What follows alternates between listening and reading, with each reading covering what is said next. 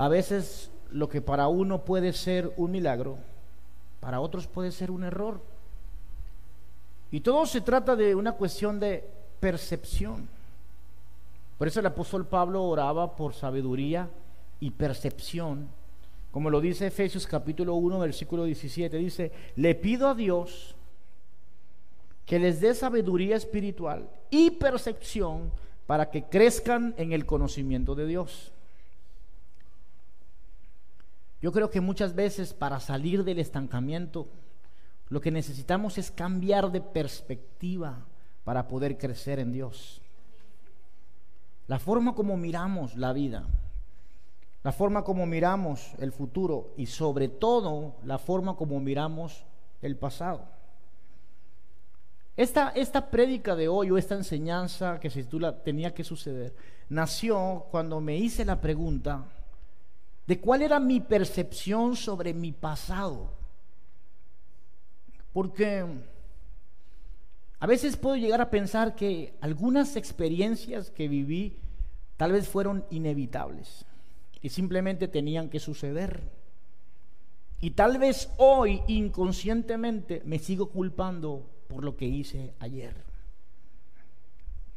Por, lo, por ejemplo, he pensado que fue inevitable que mi cuerpo comenzara con algunos dolores, dolores de espalda, dolores de cabeza, colon irritado, para un día darme cuenta que necesitaba bajar de peso. ¿Está conmigo? Y Dios me había hablado muchas veces sobre cuidar mi cuerpo. Tenía el conocimiento. Sabía que soy el templo del Espíritu Santo, pero mi corazón endurecido o tal vez mi mente resistente o los malos hábitos hicieron que fuera inevitable la enfermedad para que yo pudiera reflexionar. ¿Está conmigo? Me, estoy explicando. En ningún momento he dicho que la enfermedad viene de Dios. He dicho que tal vez fue inevitable enfermarme para darme cuenta que tenía un corazón endurecido contra la instrucción de Dios. Tal vez el padre que hoy ve a sus hijos e inconscientemente se sigue culpando por lo que hizo o dejó de hacer, ve la conducta de sus hijos y eso taladra su corazón. Nadie lo sabe, a nadie se lo dice, pero simplemente se sigue culpando día tras día. Y tal vez, y solo tal vez hay situaciones que tenían que suceder. ¿Tú consideras que hay situaciones del pasado que te siguen atormentando? ¿Consideras que hay situaciones de atrás que tú no has resuelto? Y tal vez que si hoy, a través de la palabra, podemos cambiar la percepción de lo que ocurrió, lo que hoy consideras un error, tal vez fue un milagro. Amén. Hoy quiero intentar a través de la palabra de Dios cambiar tu percepción de la vida, cambiar tu percepción del pasado, para que donde veías un error, hoy veas un milagro. Amén. Vamos a comenzar entonces en, Hechos capítulo 27, versículo 20. Trajeron su Biblia, trajeron su celular, conéctese ahí, escriba en vivo. Y quiero ponerte un poco en contexto lo que voy a, voy a explicar. Estaba Pablo en un barco en medio de una tormenta. Es un texto que he explicado muchas veces, pero me gusta esta historia. Y dice, Hechos capítulo 27, 20, dice, la gran tempestad rugió durante muchos días, ocultó el sol y las estrellas hasta que al final se perdió toda esperanza. Y este no era un tipo de prueba que uno atraviesa y sale rápido. Lo que Pablo estaba enfrentando era una prueba que no parecía tener final. ¿Alguno ha pasado por alguna prueba así? Hay pruebas que uno se lanza o que vienen y a los días ya está listo, pero hay otras pruebas que duran y duran y duran. Y pareciera que uno no pudiera salir de ahí, pues esa era la experiencia de Pablo. Dice la Biblia que como la prueba era tan larga, los marineros perdieron toda esperanza de salvarse, de sobrevivir. ¿Y sabes qué ocurre? Cuando en la vida tenemos que enfrentar pruebas muy largas, esas pruebas nos van desgastando poco a poco. Desgastan nuestra esperanza, pueden desgastar nuestra fe, pueden desgastar nuestra visión y al final terminar tan cansados y agotados que no queremos seguir luchando. Esos marineros se estaban dando por vencidos. ¿Y sabes qué? Me gusta. Porque justo cuando ellos estaban cansados, a punto de tirar la toalla, Dios le habló a Pablo. ¿Y sabes qué creo yo? Que fue, que fue bueno para estos marineros que Pablo estuviera ahí. Y a veces creo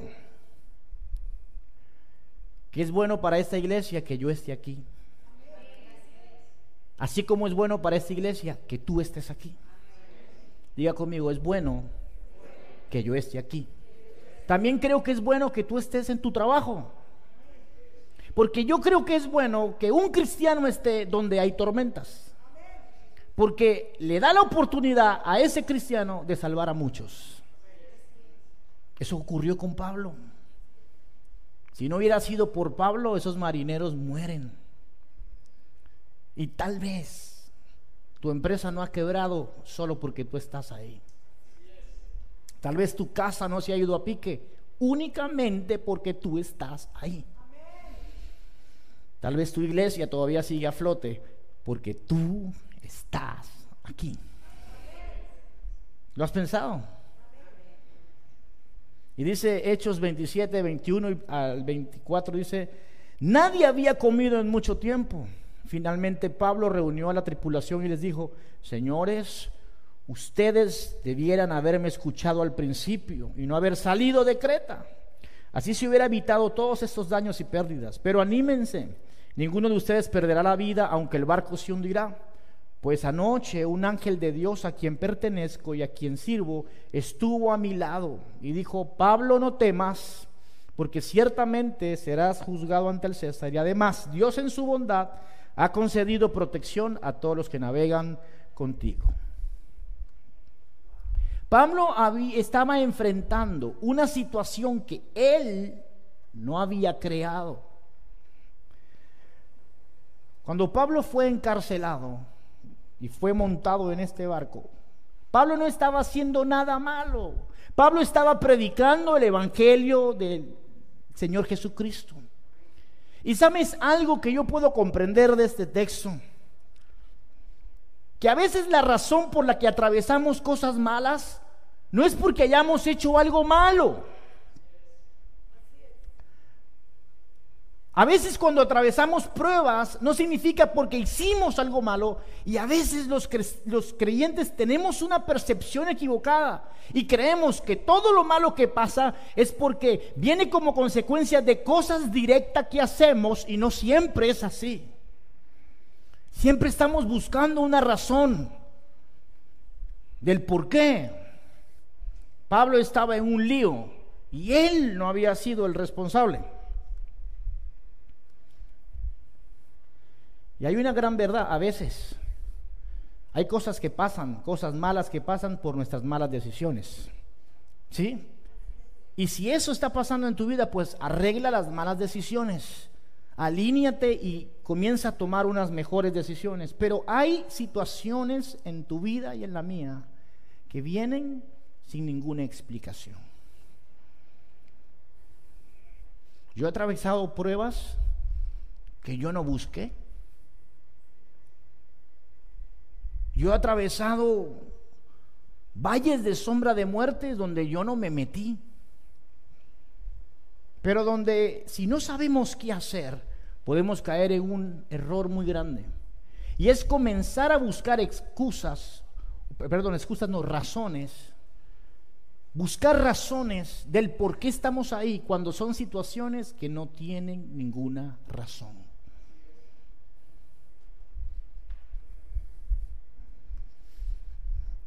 No se imagina las noches que yo he tratado, he pasado tratando de buscar razones y no las he encontrado. Razones de por qué fracasé, razones de por qué no he podido crecer más, razones de por qué me dejó, por qué se fue, por qué murió.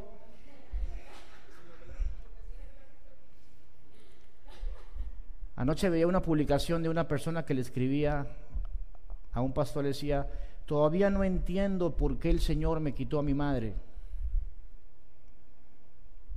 Y ahí vas a pasar toda tu vida buscando razones. Pero simplemente tenemos que aprender a entender que hay situaciones que no tienen razones. Amén. Entonces, el, mismo Pablo en este texto estaba buscando razones del por qué el barco iba a naufragar. Yo puedo escuchar a Pablo pensando ahí, estoy encarcelado en este barco, nos vamos a hundir, hay una grande tormenta, y la razón de yo estar aquí es porque estos no me escucharon.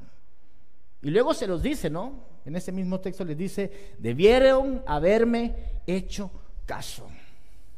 Y él les da una buena razón de por qué merecen ahogarse en el naufragio. Pero mira,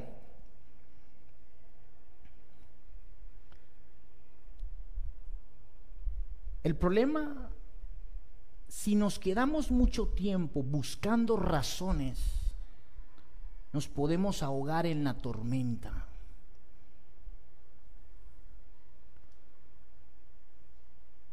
Hay personas que están atravesando problemas serios y están buscando razones en vez de saber qué van a hacer. Imagino a los marineros diciéndole a Pablo, Pablo, sí, tienes razón, ah, debimos escucharte, pero ¿qué vamos a hacer ahora?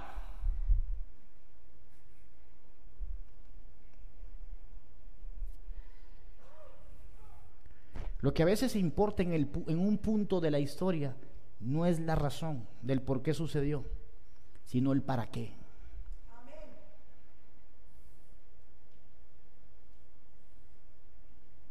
¿Por qué? ¿Por qué? ¿Por qué? En vez de enfocarnos nosotros en el para qué. Vaya conmigo a Juan 9.2, porque quiero darle un ejemplo de esto. Tu negocio se está quebrando y tú estás diciendo, ¿por qué? ¿Por qué? Te estás hundiendo. Tu matrimonio se está terminando, se está diluyendo y tú sigues preguntando, ¿por qué? ¿Por qué? Buscando razones, buscando culpables. Ahí nos vamos a ahogar. Dice que una oportunidad le preguntaron a Jesús, ¿por qué nació este hombre ciego? Diga conmigo, ¿por qué? Eso pregunta la gente, ¿por qué? Y dice, ¿fue por sus propios pecados o por los de sus padres? Y Jesucristo responde eso, no fue por sus pecados ni tampoco por los de sus padres. Nació ciego para que todos vieran el poder de Dios. Me gusta que Jesús no responde a la gente por qué. Me gusta ver a Jesús respondiendo el para qué. ¿Y por qué nació ciego? Y Jesús dice, para que mi gloria sea vista.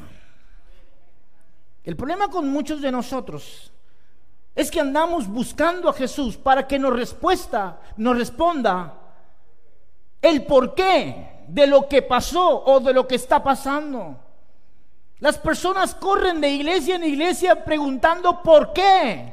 Cuando Jesús está parado frente a ellos diciéndole, ¿para qué? Hay un propósito de vida detrás de todo lo que ocurre.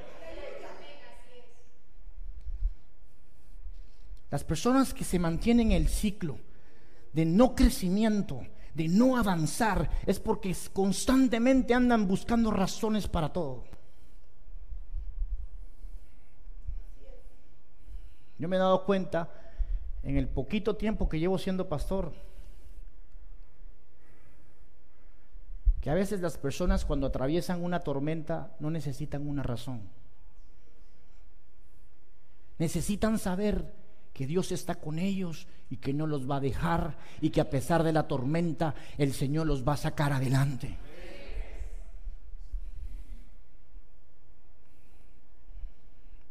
Las personas vienen y preguntan. Las personas vienen y dicen, pastor, déme una consejería. Y se sientan y, pastor, dígame, ¿por qué quebró mi negocio? Y a veces me siento tentado a responder por qué.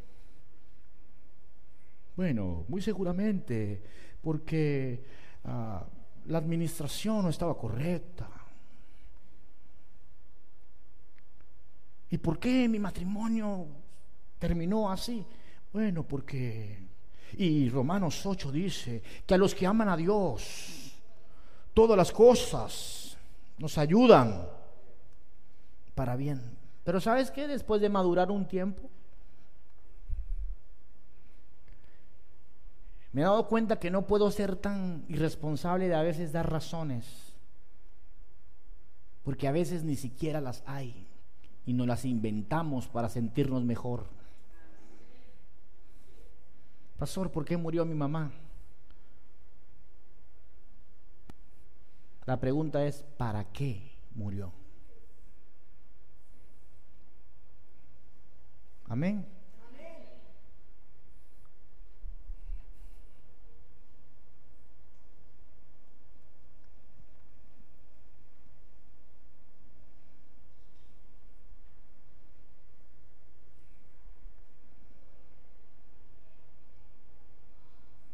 ¿Por qué? ¿Por qué? ¿Usted sabe cuáles son una de las cosas por que los jóvenes se rebelan contra sus padres y contra las iglesias? ¿Por qué muchos de sus hijos no están acá? Porque los padres sí que sabemos dar buenas razones para peinarse así o no peinarse así, para vestirse así, una buena razón para ir a la iglesia, una buena razón, y todo el tiempo es una razón y una razón y una razón. Y el niño te dice, yo me quiero dejar el cabello largo. No, es que la razón dice... Y sabes que nuestros chicos no están buscando razones, ellos están buscando que sus padres les amen, y que les enseñen y les digan que a pesar de lo que ellos puedan hacer o pensar o equivocarse, van a estar ahí.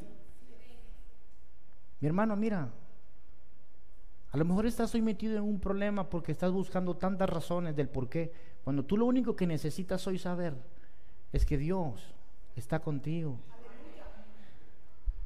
Y que sea el problema que estés pasando, sea la situación que estés atravesando, no importa el por qué, importa el para qué. Dios está ahí. Dios está ahí. ¿Alguien lo puede creer?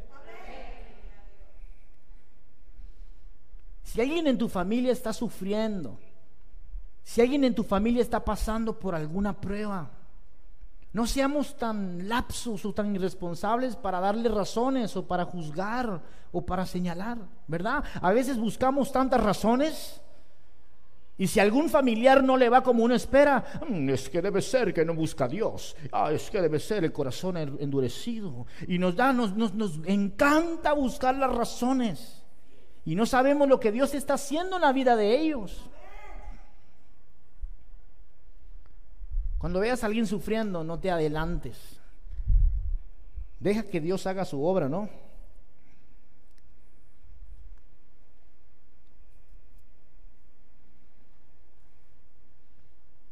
Te quiero hacer una pregunta esta mañana. ¿De qué te sirve saber la razón de lo que ocurrió si ya no tienes ni siquiera fuerzas para luchar? ¿Acaso el saber la razón te va a dar fuerzas? ¿Conocer la razón de por qué tu papá te abandonó cuando estabas pequeño te dará fuerzas para luchar?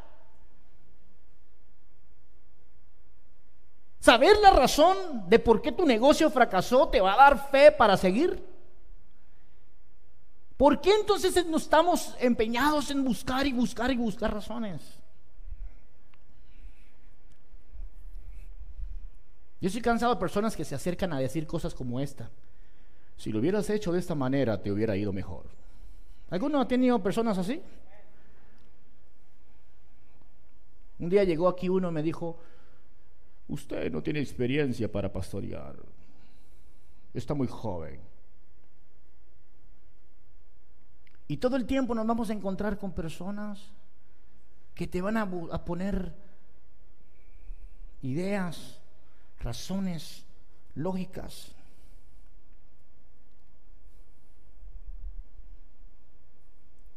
Lo que más me confronta hoy en mi vida cristiana es tal vez comprender que hay cosas que pasaron que nunca pudieron ser inevitables. Diga conmigo, fueron inevitables.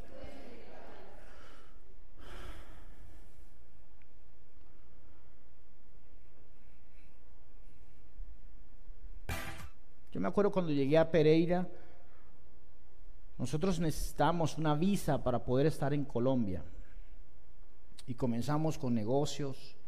Y todos los negocios que comenzaron, todos quebraban.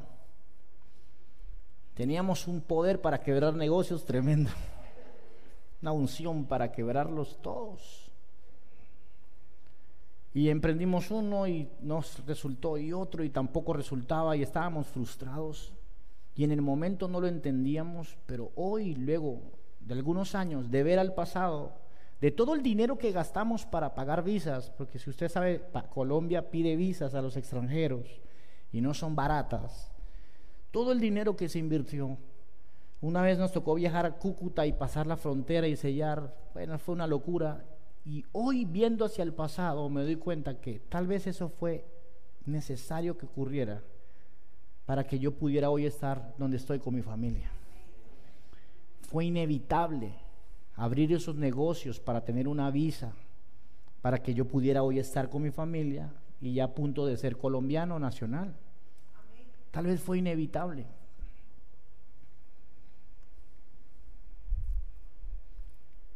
Tal vez fue inevitable para José estar en un pozo Recuerda la historia en Génesis 37. Tal vez al final de su vida José, cuando vio a sus hermanos, le dijo, bueno, aunque tendría motivos para señalarles, hoy quiero agradecerles. Porque tal vez era inevitable estar en la cisterna, tal vez era inevitable estar donde Potifar, tal vez fue inevitable estar en la cárcel, porque esas tres estaciones lo llevaron a su propósito y lo formaron para estar en el trono. Al final de las cosas, la razón no tiene mucha importancia. Ahora escuchen esto, porque con, con, todo esto que le he dicho, quiero cerrar con esto que le voy a decir a continuación. Si tú y yo nos quedamos atascados en la razón, nos vamos a perder de la revelación. Y aquí cambia la historia porque yo veo a Pablo usando su razón para justificar el naufragio del barco. Pero en ese momento el Señor se aparece en la vida de Pablo y le cambia la perspectiva. Pablo dejó de buscar razones y comenzó a escuchar una revelación de parte de Dios. El Señor le dijo, ninguno de ustedes va a fallecer, porque tienes que llegar a Roma. Pablo pasó de dar razones a entender el propósito del naufragio. Y dijo, tenía que suceder. Se van a perder el barco, pero nosotros vamos a sobrevivir. Entonces mira, tal vez tenía que suceder que el barco se perdiera Tal vez tenía que suceder que el matrimonio se perdiera. Y esto que voy a decir, tal vez no muchos están de acuerdo, no me importa. Tal vez tenía que suceder que el matrimonio se acabara. Tal vez tenía que suceder que el negocio se perdiera. Tal vez tenía que suceder que esa inversión se perdiera. Tal vez tenía que suceder que el semestre se perdiera para nosotros poder comprender que Dios siempre tiene un plan a pesar de la tormenta.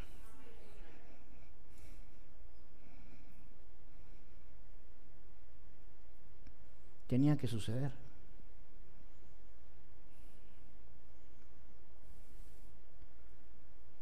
Si eso no sucede, nunca hubieses venido a la iglesia y conocido a Cristo. ¿Recuerdas qué fue lo que te trajo aquí? ¿Qué te trajo aquí? Porque a lo mejor esa situación que te trajo aquí tenía que suceder. Y si nunca sucede, nunca estarías acá. Tal vez te habían predicado, te habían tocado la puerta de tu casa y dijiste, ay, aquí están los testigos de Jehová otra vez. Tal vez tenías un amigo que te había compartido el Evangelio, pero tal vez tenía que dejarte ese hombre y destruir tu corazón para que ese corazón endurecido se ablandara y tú pudieras escuchar de Cristo. Tal vez tenían que matar a tu hermano para que dejara los vicios y volver a Cristo. Tal vez tenías que ver morir a tu amigo.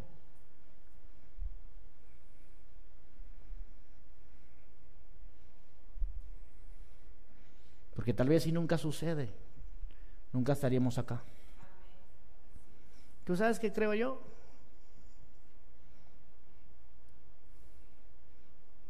Que para Dios es más importante tu vida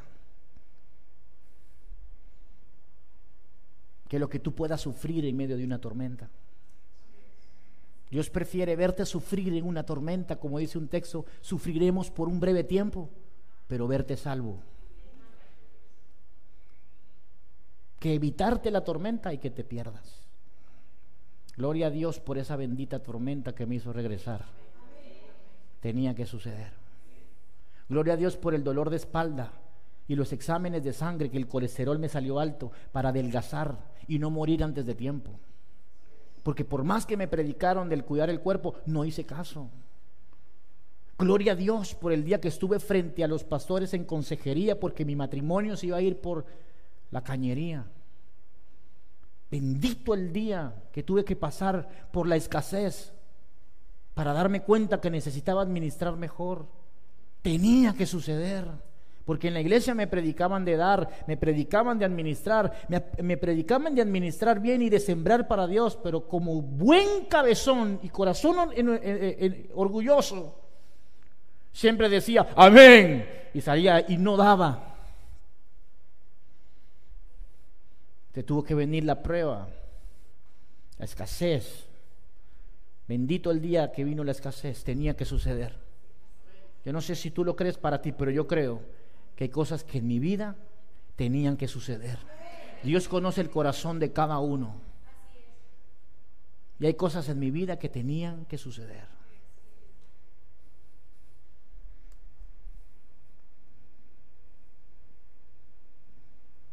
¿Por qué están tan callados hoy? ¿Están comprendiendo? Están así, estoy nervioso, ¿saben? Tenía tiempo que no, predicaba tan nervioso como hoy. ¿Me pueden traer café? Que tengo nervio. Están cambiando de percepción. ¿Cuántas veces hemos pasado horas culpándonos por algo del pasado? si yo hubiera hecho.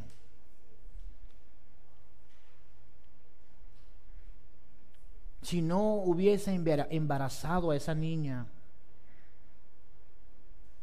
si no hubiera, tal vez tenía que suceder.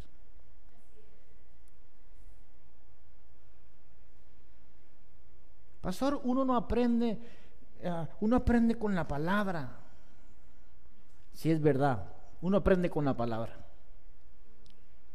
Pero a veces nuestro corazón está tan terco. ¿Cuándo reconocen que pueden tener un corazón terco de vez en cuando? Y los que no, que el Señor se los lleve ahora.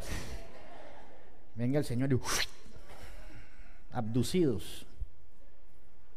Yo creo que hay ciertas áreas de mi vida donde tuvieron que pasar cosas para yo recibir la revelación de Dios. Ahora, lo que antes buscaba, antes buscaba razones para lo que ocurrió, el Señor me va a dar una revelación.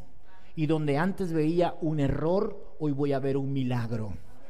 Porque el hecho que me enfermara de la espalda y que me diera gastritis, para mí antes era un error, pero hoy lo veo como un milagro que me salvó la vida.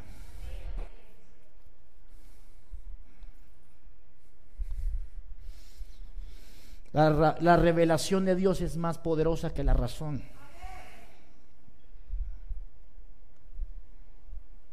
Diga conmigo, tenía que suceder. Vamos una vez más, anímese, tenía que suceder. ¿Por qué tenía que suceder? Mira, escuche esto claro, escúchemelo bien claro. Dios permitirá una situación para mostrar una revelación. Dios permitirá una situación para mostrar una revelación. Jesús dejó morir a Lázaro. Eso lo vas a conseguir en Juan capítulo 11. Jesús dejó morir a su amigo. Dice la Biblia que lo amaba. Y cuando le dieron la noticia a Jesús, dice la palabra que se alegró de que Lázaro había muerto. Esperen que no me, no me están prestando atención, están viendo a Jan.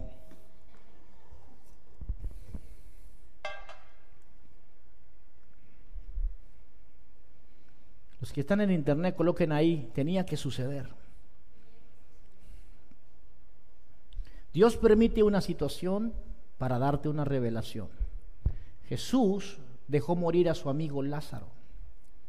Y voy a leerte un poco el texto para que veas como nosotros siempre buscamos el por qué y Jesucristo siempre ve el para qué.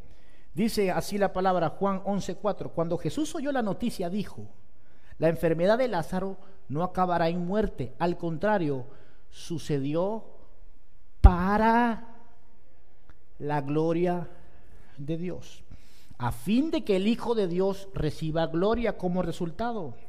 Versículo 14 dice, Lázaro está muerto y por el bien de ustedes me alegro de no haber estado allí, porque ahora ustedes van a creer en la verdad. Y repito, Jesús permitió una situación porque él necesitaba dar una revelación.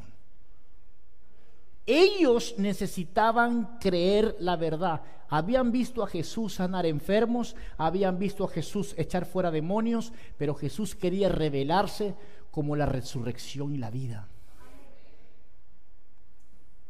Y para que esto ocurriera y ellos pudieran creer en verdad, Jesús permitió una situación, sí dolorosa, una tormenta para los hermanos y los familiares de Lázaro. Sí, lo dejó morir. Y sabes que creo que el Señor a veces permitirá morir tu vida emocional. El Señor permite que muera tu negocio solamente para crear una situación para que haya una revelación en tu vida. Por eso yo creo que tenía que suceder que Lázaro muriera. Tuvo que suceder para que Jesucristo fuera revelado como el que levanta de la muerte. Amén. ¿Sí me estoy explicando? Está un poco profundo de pronto. Dios permite situaciones porque ahora ustedes van a creer.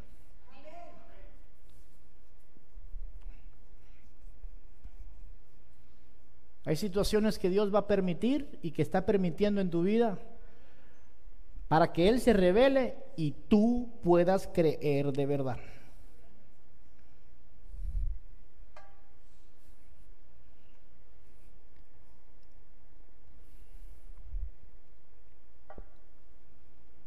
Es muy fácil decir que Cristo es mi sanador.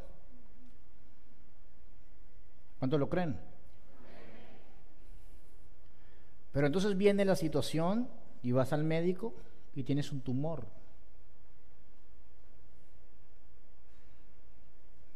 Y te preguntas por qué. Pero cuando el Señor te cambia la perspectiva, ya no preguntas por qué, sino para qué. ¿Y sabes cuál es el para qué? Para que lo que antes de oídas habías oído se convierta en una verdad y en una revelación para ti.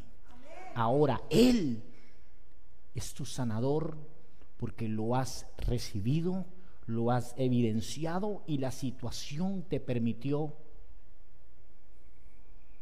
que te sea revelado. Es diferente saber algo que revelarse algo.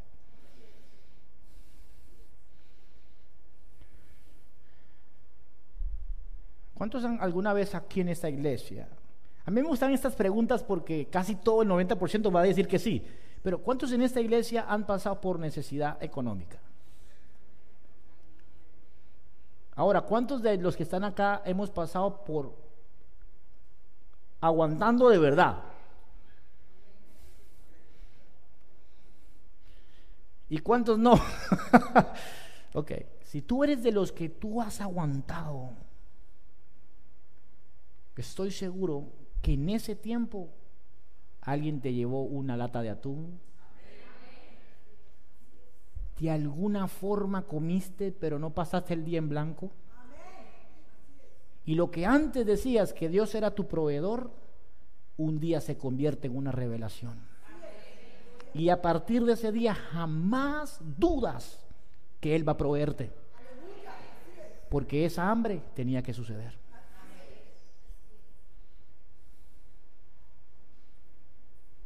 Yo hoy puedo ver atrás y me doy cuenta que hay situaciones que simplemente tenían que suceder. Y termino con esto. A veces vengo a mis hijos y les quiero dar algún tipo de instrucción. Y sabes, cuando los niños van creciendo, ellos ya comienzan a pedir razones. ¿Les ha pasado? Mira, arregla tu cuarto. ¿Y por qué? Y a uno se le mete el espíritu de las guerras de la galaxia. Porque soy tu padre. ¿Sí? ¿Les ha pasado? Dice que te va a dar, no te voy a dar razones. Y yo he aprendido a través de esta experiencia con mis hijos que a veces ellos no necesitan razones, sino la revelación de quién soy yo. Ellos necesitan que se les revele que yo soy su padre. Y simplemente por ser su padre, el cuarto debe estar ordenado. Y eso es lo que busca Dios cuando te permite pasar por situaciones que te sea revelado quién es tu Dios. Y que tú aceptes cualquiera sea tu situación como Pablo, en la escasez, en la abundancia, pero que al final tú sepas que todo lo puedes en Cristo, quien te da las fuerzas. Y que no importa la tormenta que estés pasando, tenía que suceder porque Dios está revelando a tu vida. Yo pienso que nuestra vida cristiana cambiaría rotundamente si dejamos de buscar razones y comenzamos a recibir revelación de Dios. ¿Quién eres tú, Señor? ¿Quién eres tú? Yo me imagino al Señor muchas veces, pues perdónenme que yo lo hago así. Señor, ¿por qué? El Señor, yo soy tu Padre. Y eso es lo que a veces necesitamos solamente saber. Eso es vivir humillados delante de la mano de Dios. Yo voy a aceptar.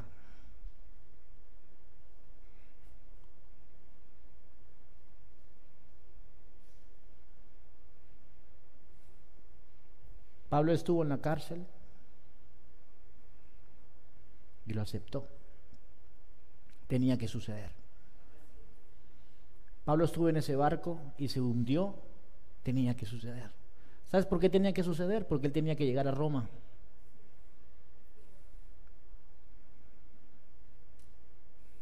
Tal vez su matrimonio tenía que fracasar para que tu hermana no se divorcie.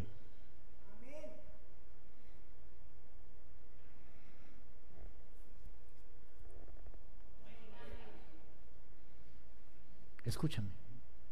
Voy a ir un poco más allá.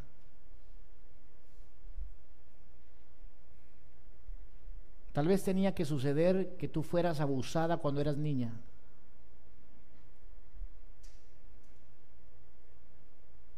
Para que tus hijas hoy no lo fueran. ¿Estás conmigo?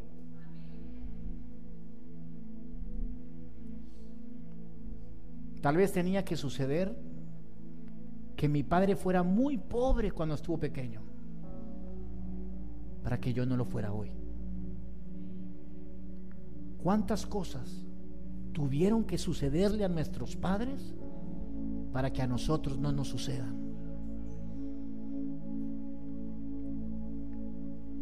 Y que nos dieran buenos consejos. Les tuvo que suceder a ellos para que no nos suceda a nosotros.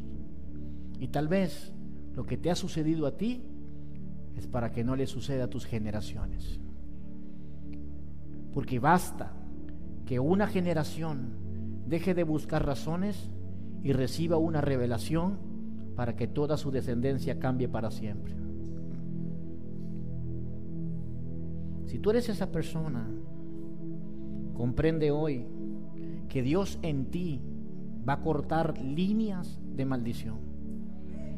Y el hambre que aguantaste es para que le enseñes a tus hijos a administrar bien,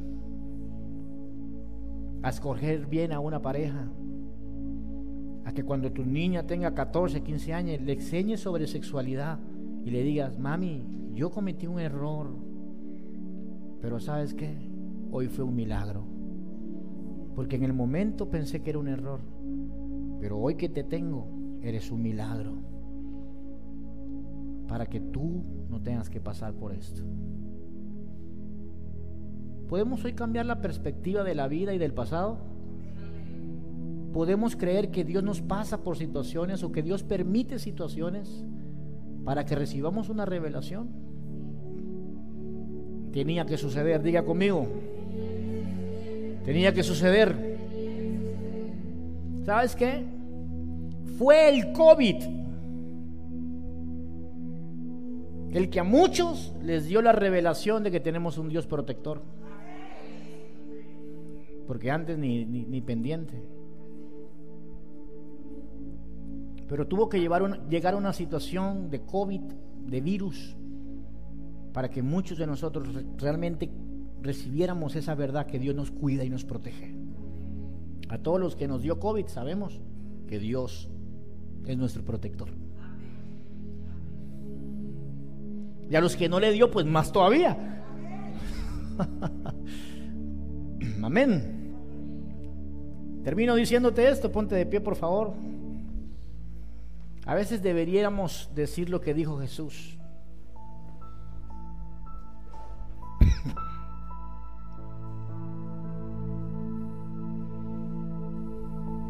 Jesús dijo, me alegro que haya muerto Lázaro.